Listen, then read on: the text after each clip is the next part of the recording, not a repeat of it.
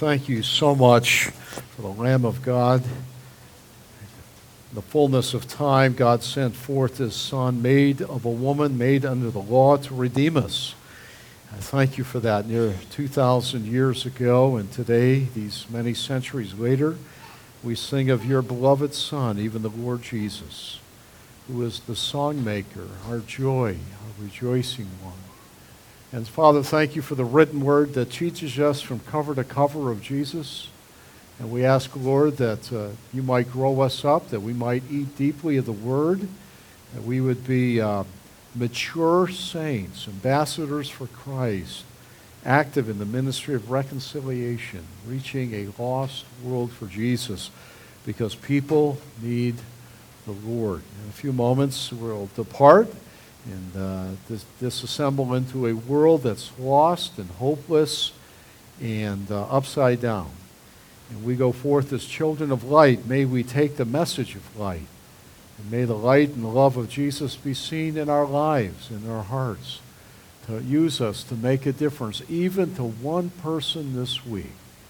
So we pray for that. Give us attentiveness Cause us to uh, not worry about the cares of the world that, we, that walk in here with us, that press upon us of health needs and financial needs and major decisions and work life, Lord. And let us, for these short minutes, focus on you. May we hear your voice through the Spirit of God. And we'll thank you in Jesus' name. Amen. Take your Bibles and look at uh, Romans chapter 8. Last, uh, last time we uh, looked at uh, Psalm 33, and uh, part of that psalm we made mention that uh, God uh, sometimes vetoes the actions of men. Have you ever noticed that? That'd be a fun s- study to go through and, and to consider in the scriptures where God vetoes what looks obvious in man's decision. And God goes like, mm, no, I don't think so. Not going to do that. And we mentioned Sennacherib's 185,000 outside Jerusalem. And that night they all got a belly ache and they died. And God said, No, not going to do that. And story upon story upon story in, in the Word of God, we find that happening. Uh, Shadrach, Meshach, and Abednego, right? Normally people burn up in fire, right? Make it seven times hotter. We're going to burn them up. And God says, What? No, uh, we're not going to do that. And uh, man, uh, man proposes, but God disposes. It's God's will that ultimately and finally will always come about. And I say to you, look for Him in the detail. He's a God of detail. I know it's very common for us to say the devil's in the detail. Usually it's in a contract where there's a, a, a, a way out. And we're like, I didn't read that paragraph, you know, and the, oh, the devil's in the detail. No, God is in the details. Look, the smallest, most minute thing of physical life, the cell, even within the cell, utterly complexity of the cell, the universe, the elements, your bodies, God is in the detail. He's in the detail of history and movements of people. He establishes the boundaries. There was a definite beginning, there'll be a definite ending. It's his narrative. It's just not a runaway train. What a terrible thing that is to have a runaway train. It's right on time. In the fullness of time, God sent forth his Son. Well, uh, thinking about that, and I made reference to the fact, Romans 8.28, uh, we, and we hear that quoted a lot, for we know that all things work together for the good to them that love God, to them that are called according to his purpose, right? And I'll even hear, I've said that before, unsaved people say, well, it says somewhere in the Bible, all things work for good. You'll hear people say that. They get a memory of that. And you go like that, uh, no, that's not true. That's not true. It's only a promise made for the called Romans 28, those who are saved, if you know Jesus as your Lord and Savior, then you can know this for sure. That all things work together for the good. We're made in God's image, and so we're always looking for purpose. We're just not stuff. We're just not material. Stuff happens, and we go like, oh, I wish I knew the reason why. When people do that, they're looking for, they're, they're responding in a, a, a shadow of a likeness of God. Of rationale and, and reason and purpose and all of that. So having said that, I, I, I raise the question, how do we really know that Romans 8.28 is for sure? How do we really know that? We go like, well, God, you know, He uh, disposes. It's His will that's done. And we saw that in Proverbs 19. How do we really know that? Well, Paul, writing in Romans chapter 8, which is the Mount Everest of Scripture. I mean, Mount Everest, 29,000 feet, right? It is, I mean, you're at the summit when he gets begins with no condemnation, ends with no separation. And I mean, he's, Paul is up there in the clouds talking about the wonder and the glory of our salvation. And it's in this chapter that Romans 8:20, for we know that all things work together to them that love God, to them that are the called according to His purpose. And then we go like, that's found there, but the, how do we really know that that's true? Well, let's let's answer that. I've, I've written the title of the message is the Golden Chain of Salvation. Let me introduce this, uh, uh, this little section in Romans 8, 29 and 30 by saying, have you ever, you visit, I know that all of you have visited Gettysburg, right? Gettysburg Battlefield. Some of you are crazy on it. I, I worry about you after you tell me about all that, the battle reenactments and, and, all that kind of thing. A, a year ago was the 100th anniversary of that three-day battle. And there were hundreds and thousands of people down there uh, how many of you went last year? Because it was, uh, Mike, you got, uh, come on, raise your hand. We got more than that. okay, I thought so. Yeah, uh, and, uh, and so one of the things, now I know they did a lot of renovation building up to that centennial celebration last year, but when I, Faith and I were down there, they had the murals on the wall. Do they still have the murals of the, of the different stages of the battle, or did they whitewash that? The, oh, they did. They still have that, though. Yes, and it shows like day one, Cemetery Ridge, and then each one. How many of you know what I'm talking about there? You see the different murals of the battle, and people come from all over the world to study that, and Crazy Pickett's charge, and all of that on day three, and all that kind of thing. Well, I say all that uh, because it showed the panorama of the battle. You know, it's one thing to read about it, and we have to read about it, of course, but it's one thing to visually see it, you know.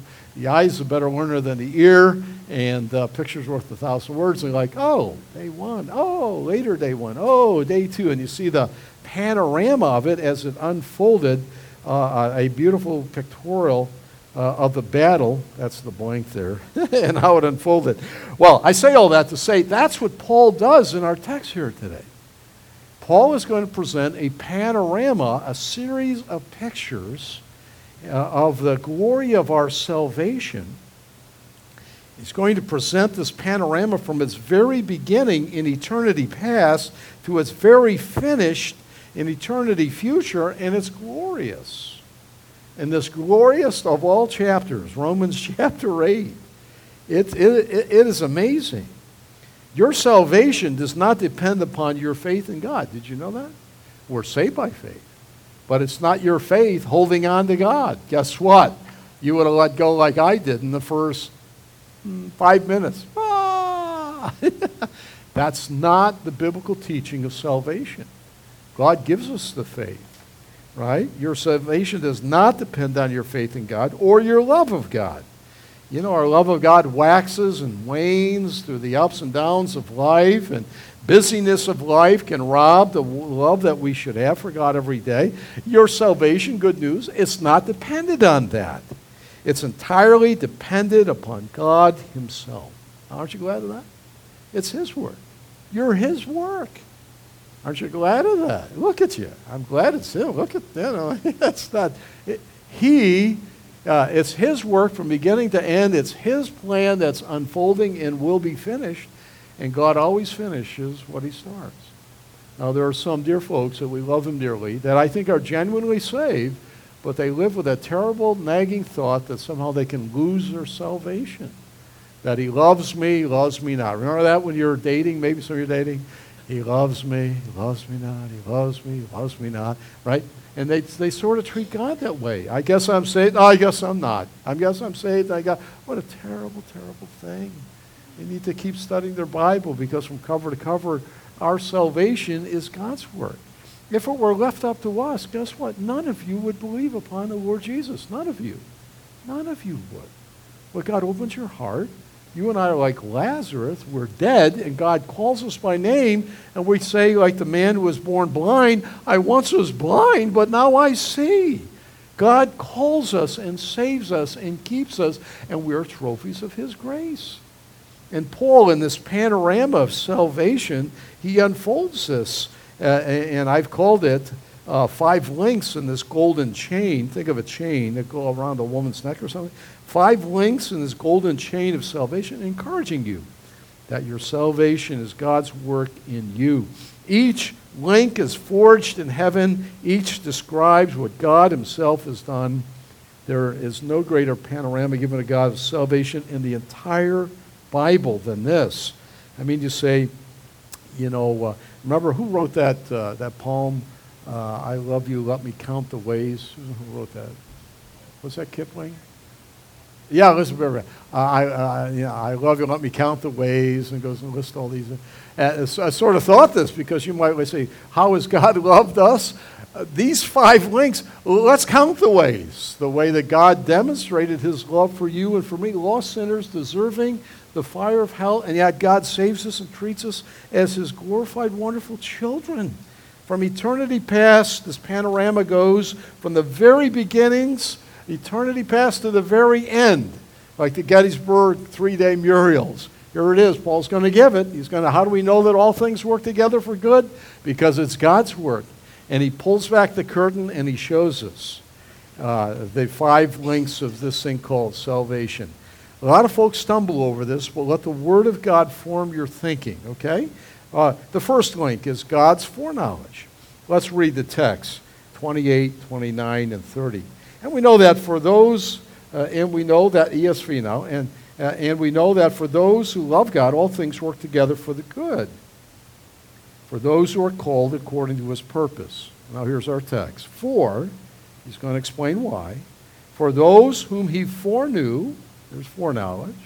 He also predestined, predestination, predestined, conformed to the image of his Son in order that they may be the firstborn among many brothers.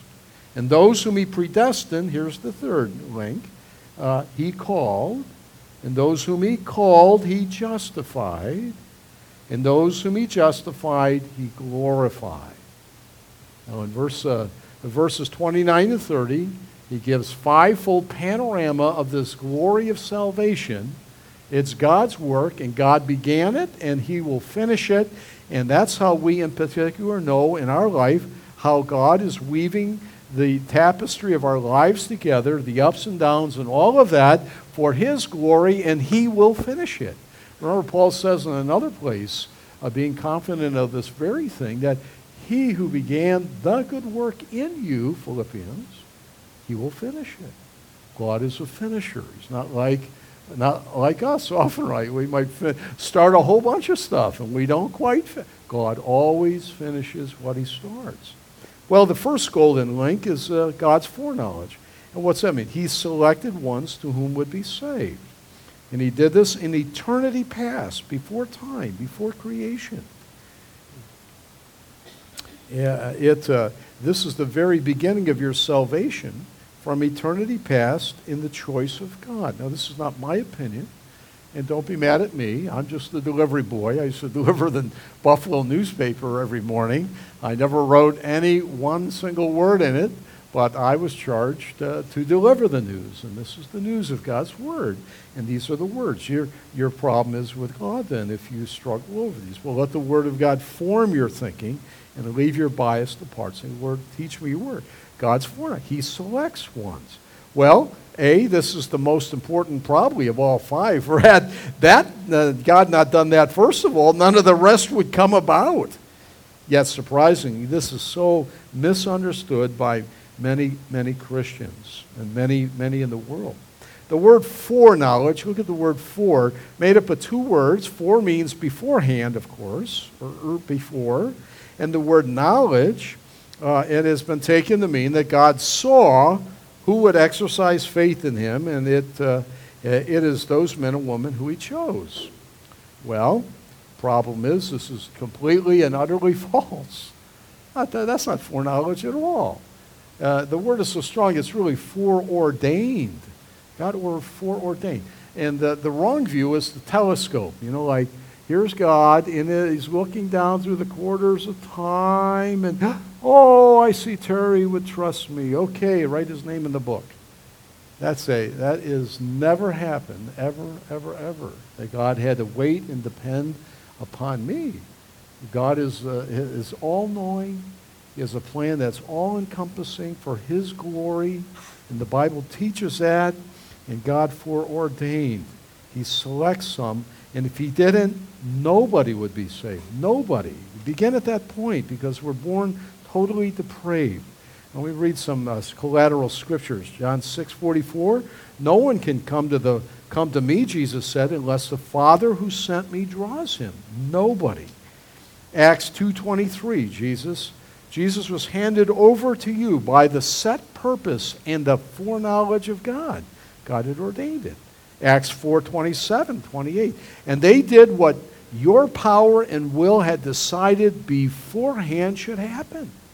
And 1 Peter 1 2, chosen according to the foreknowledge of God. One other, 2 Timothy 1 9 says, God who saved us and called us to a holy life, not because of anything we have done, but because of his own purpose in grace. This grace was given to us in Christ Jesus before the beginning of time.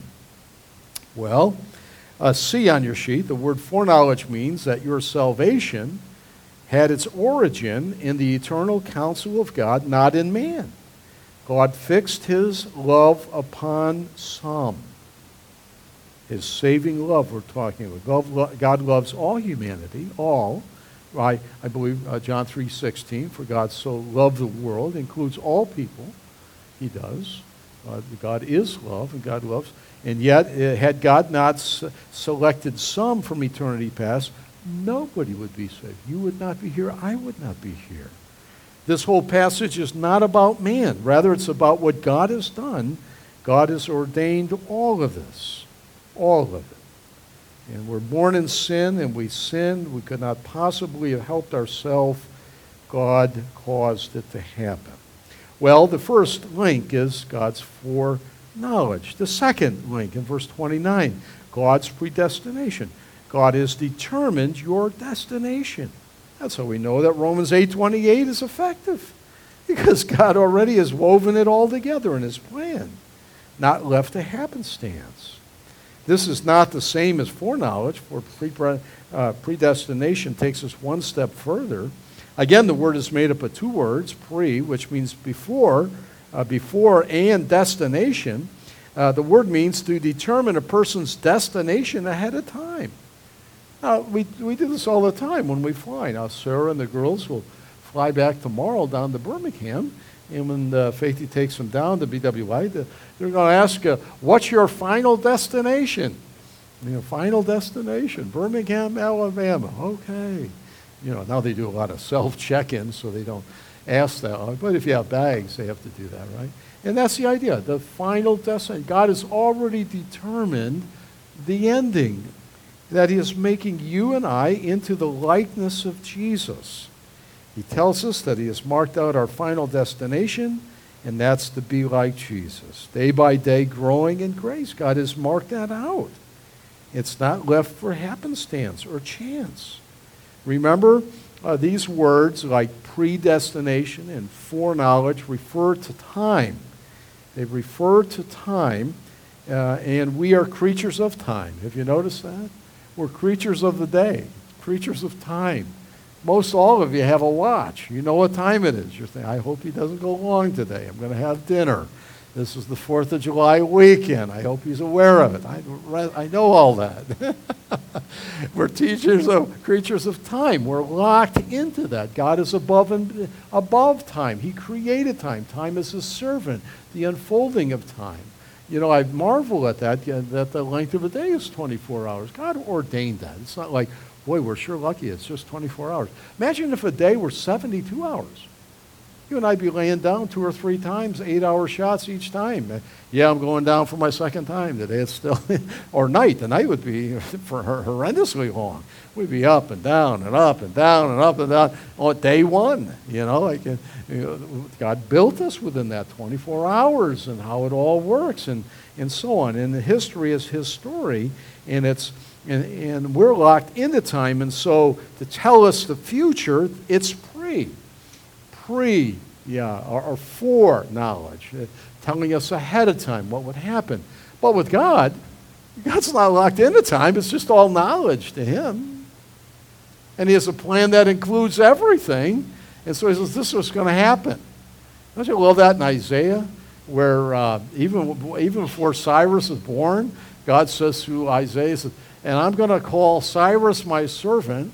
And he's, here's this this wicked king that he's going to use in Israel's life. He's, I'm going to name him by name. I'm the Lord God, and I can do this. I'm going to name it, name him well before the time. And I can do this. Why? Because God is a God of knowledge. He knows the end from the beginning. That's what Alpha and Omega means the beginning and the end.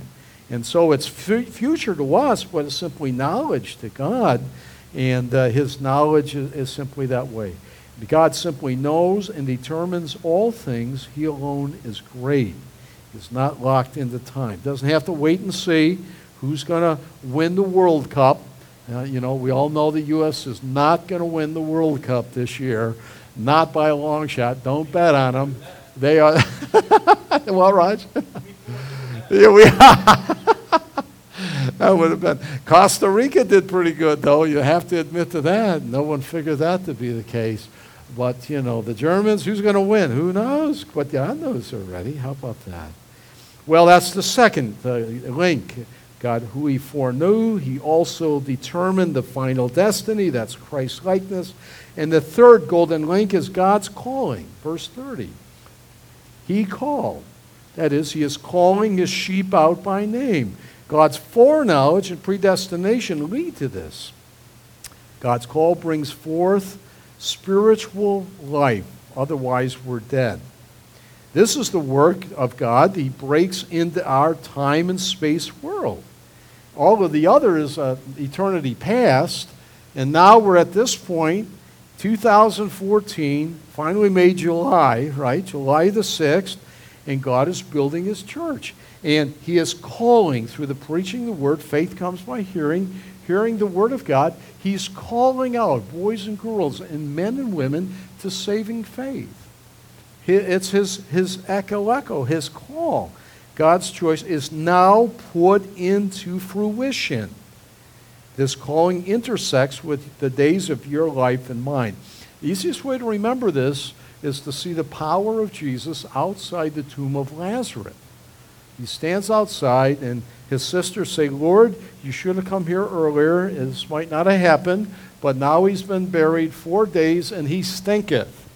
You bet he stinketh. They, they didn't use embalming or fluid or anything like that. And Lazarus' soul was gone from that body. He had been buried and wrapped. And here's Jesus in Bethany, and he says, Lazarus, come forth. And Larry came forth. Yes, he did. That is the call of God upon a dead individual. That's the picture of salvation. Uh, the, though we're not physically dead, spiritually, we're dead. We have no connection with God. We just carry on our life in our own sinful, selfish ways. And God, and through the hearing of the voice of Jesus, faith comes by hearing, hearing the word of God, hear the gospel. God calls out people for saving faith. He regenerates their heart, makes them alive. That's, that's what it means to be regenerated. And the first two fruits of it are repentance and faith. They're the fruits of salvation. They're the fruits of being born again. I once was blind, but now I see. That's the picture of that's what happened to a, a boy many, many years ago in North Tonawanda. Our pastor was faithful and preaching the gospel, and he called and went through the Romans road. All have sinned and come short of the glory of God. The wages of that sin is death, but the gift of God is eternal life. Whosoever shall call upon the name of the Lord shall be saved. And I heard that for the first time And I asked my mother what that meant. And the next week, he ended very similarly. And uh, God opened my heart, and I wanted to trust Jesus. I knew I was a sinful boy, and, and, uh, and I did. And I prayed with a worker, and God opened my heart, and uh, I wept, and I was saved. And I left that place feeling new all over. And even as a seven year old boy, felt God had opened my heart. And He has kept me all these years. Now, all of our stories are different if you know Him. Maybe you were 99, maybe 69, maybe 19. He tends to save children whose hearts are not overly calloused with the ways of the world. That's why the wonder of child evangelism and children's ministry. And we've got to have a vision for that before the roughness and the reality just calluses over hearts. The Spirit of God can still save them, but uh, reach them and you get the whole life. God calls out by name. I told this story many times because it sticks in my mind of uh, Harry and Roy when visiting into a man's house uh, in the neighborhood over in Sharmanstown. And they spent an hour going through the gospel with, uh, with the old timer. And uh, at the end, Roy said to him, Would you like to ask Jesus to be your Savior? And uh, the man said, No, no, I, I, don't, I, don't want, I don't want to. And right at that moment, behind the couch, the men had not even realized there was a nine year old girl who had been hiding. And a voice came out and said, Mister, I'd like to ask Jesus to save me from my sin. That's the gospel. The gospel goes out. And there are two callings. Don't be confused by it. There's the general call. It's a call to everyone to repent and to believe the gospel. We're to proclaim it. We're to broadcast it. That's what we do with the radio. We broadcast the good news. And as the word goes out, it then targets individual ones that have been foreordained, predestined, and there begins to be a response. Some it takes longer, but some it's instantly. They respond to the gospel and they're wonderfully saved.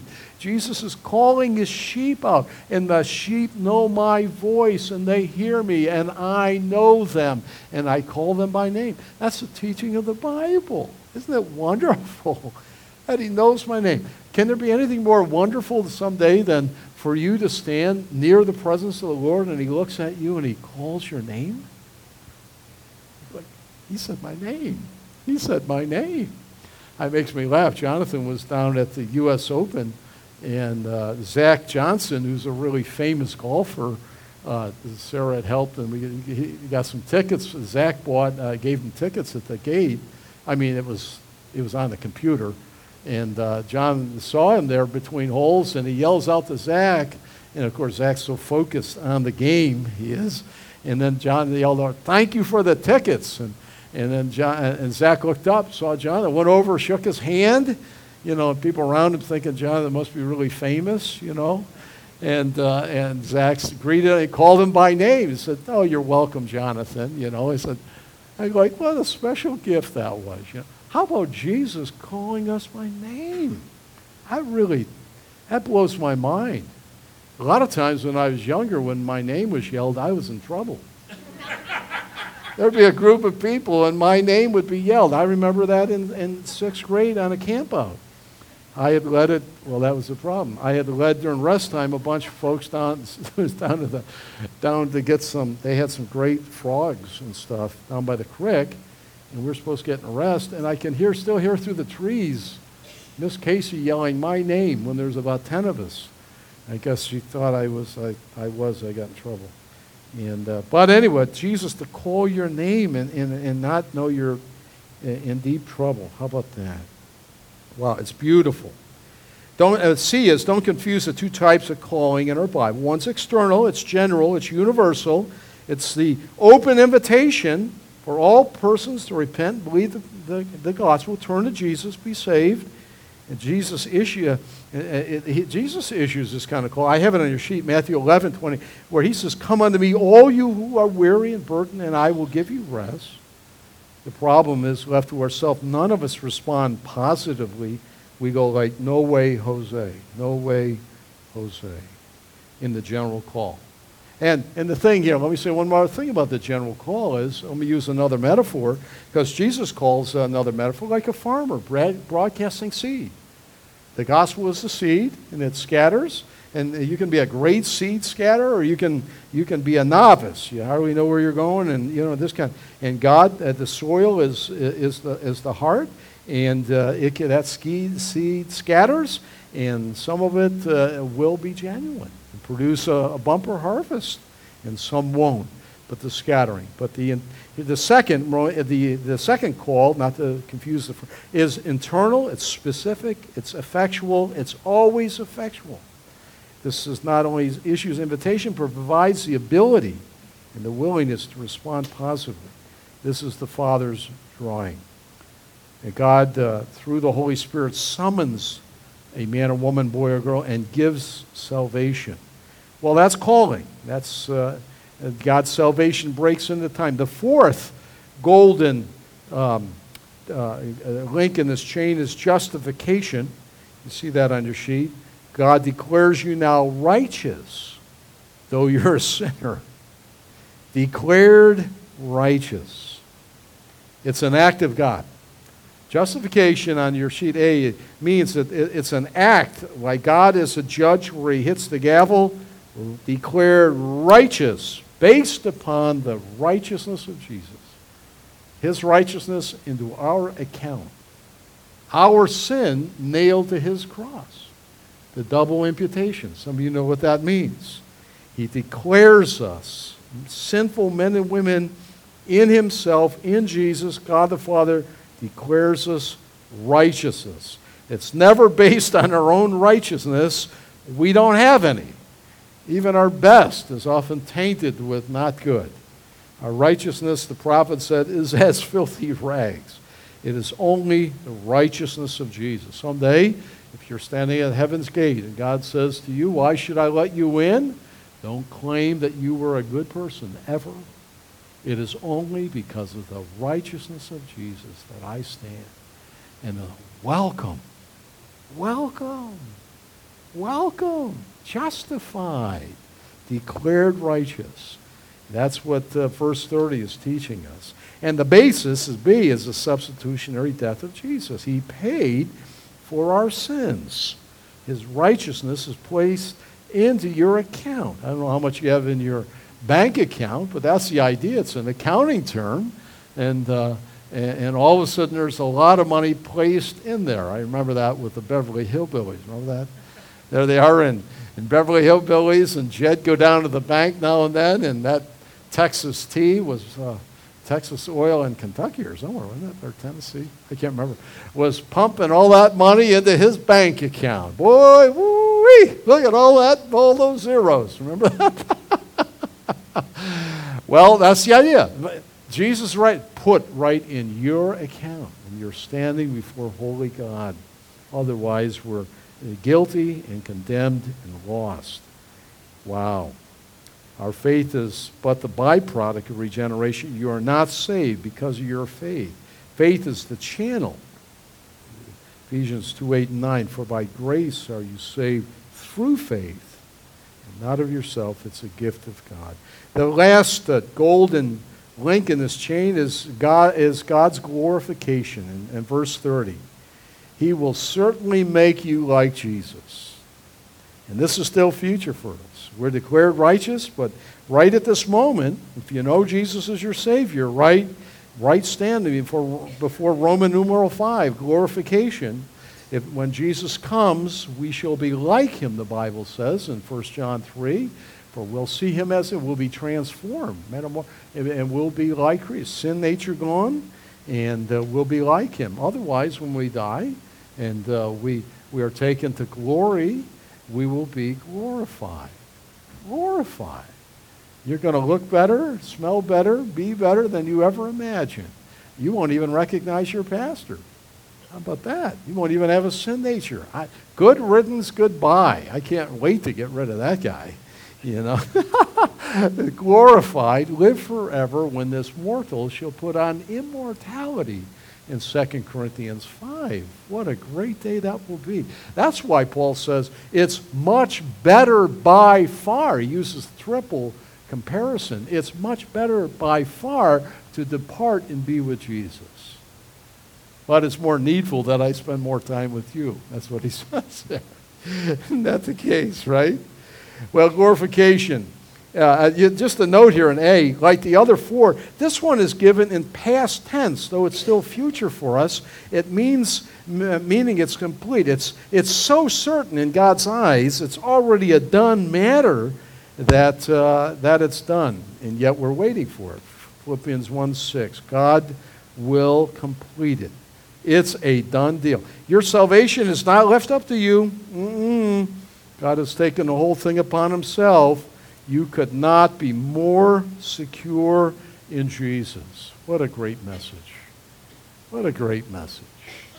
It's the kind of message that you can lay down on a pillow at night, though it's storming outside and life seems all screwed up and messed up, and you put your head down and you're like, Lord, you're weaving it all together for good. I'm a trophy of your grace.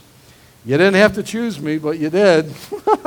it's often a mess, but you promised, and I know the end game. I'm going to be like Jesus. So, Lord, grow me in grace. What can we say? So what? What difference should this make in our life? Number one, be very encouraged. For unlike us, God always finishes what he starts. He always finishes. And if he has opened your heart and saved you by the blood of his son, he will complete his work in you. It's certain. It is certain, more certain than tomorrow. Heaven is your home. Praise him. For all things do work together for good to them that love God, to them that are the called. Number two, don't be troubled by the words foreknowledge and predestination. A lot of people twist it all around, get bent out of shape. Foreknowledge simply means God had a plan. It's a complete plan before eternity passed. And predestination simply means He has already planned what you're going to be like at the end. What's your final destination? To be like Jesus. Oh, there it is. Don't have a problem with that. That's biblical. Okay? Rather, let God's, let God's word form your thinking and not vice versa. His plan is unstoppable. Number three, remember, salvation is not you holding on to the Lord. It's God holding on to you in the palm of his hand. John 10. If it were dependent upon you holding on, you'd been lost the first day. Find sweet rest and peace in this truth. We belong to him. We are his. No matter what befalls us, Jesus doeth all things well. And fourth and last, right now, Jesus is calling men and women through my voice. There's a general call to repentance and faith. If you've not believed upon him as your Lord and Savior, you can do that right now. Lord Jesus, I'm, be merciful unto me, a sinner. I receive you as my Lord and as my God. Thank you for dying for me. Jesus is calling. He's calling. Calling boys and girls and men and women. He's calling. Will you come to him? Well, God is so wonderful. He gives us in this Mount Everest passage, this Romans 8, where we often go Romans 8 28, we know all things work together. The basis of it is, is because from beginning to end, it's God's plan and it's His project. It's His doing. And so we can rest and rejoice and share this incredible news. It's not only good, it's great, it's the best news that Jesus died for sinful men and women. Come come. Let's stand and be dismissed, shall we? Father, thank you for this wonderful passage in your word, and thank you for the glory of our Savior. Thank you for the plan of the ages. Thank you for the Holy Spirit who lives within us. And I pray, Father, that uh, you might nurture us. May our hearts be tender. May we be growing in grace. And now, as we soon leave, Father, may you use us to be a blessing, to love other people, to the gospel. We pray for that dismiss us with your blessing. We thank you so much for this beautiful day and for every precious one that's here. In Jesus' name, amen. We are dismissed.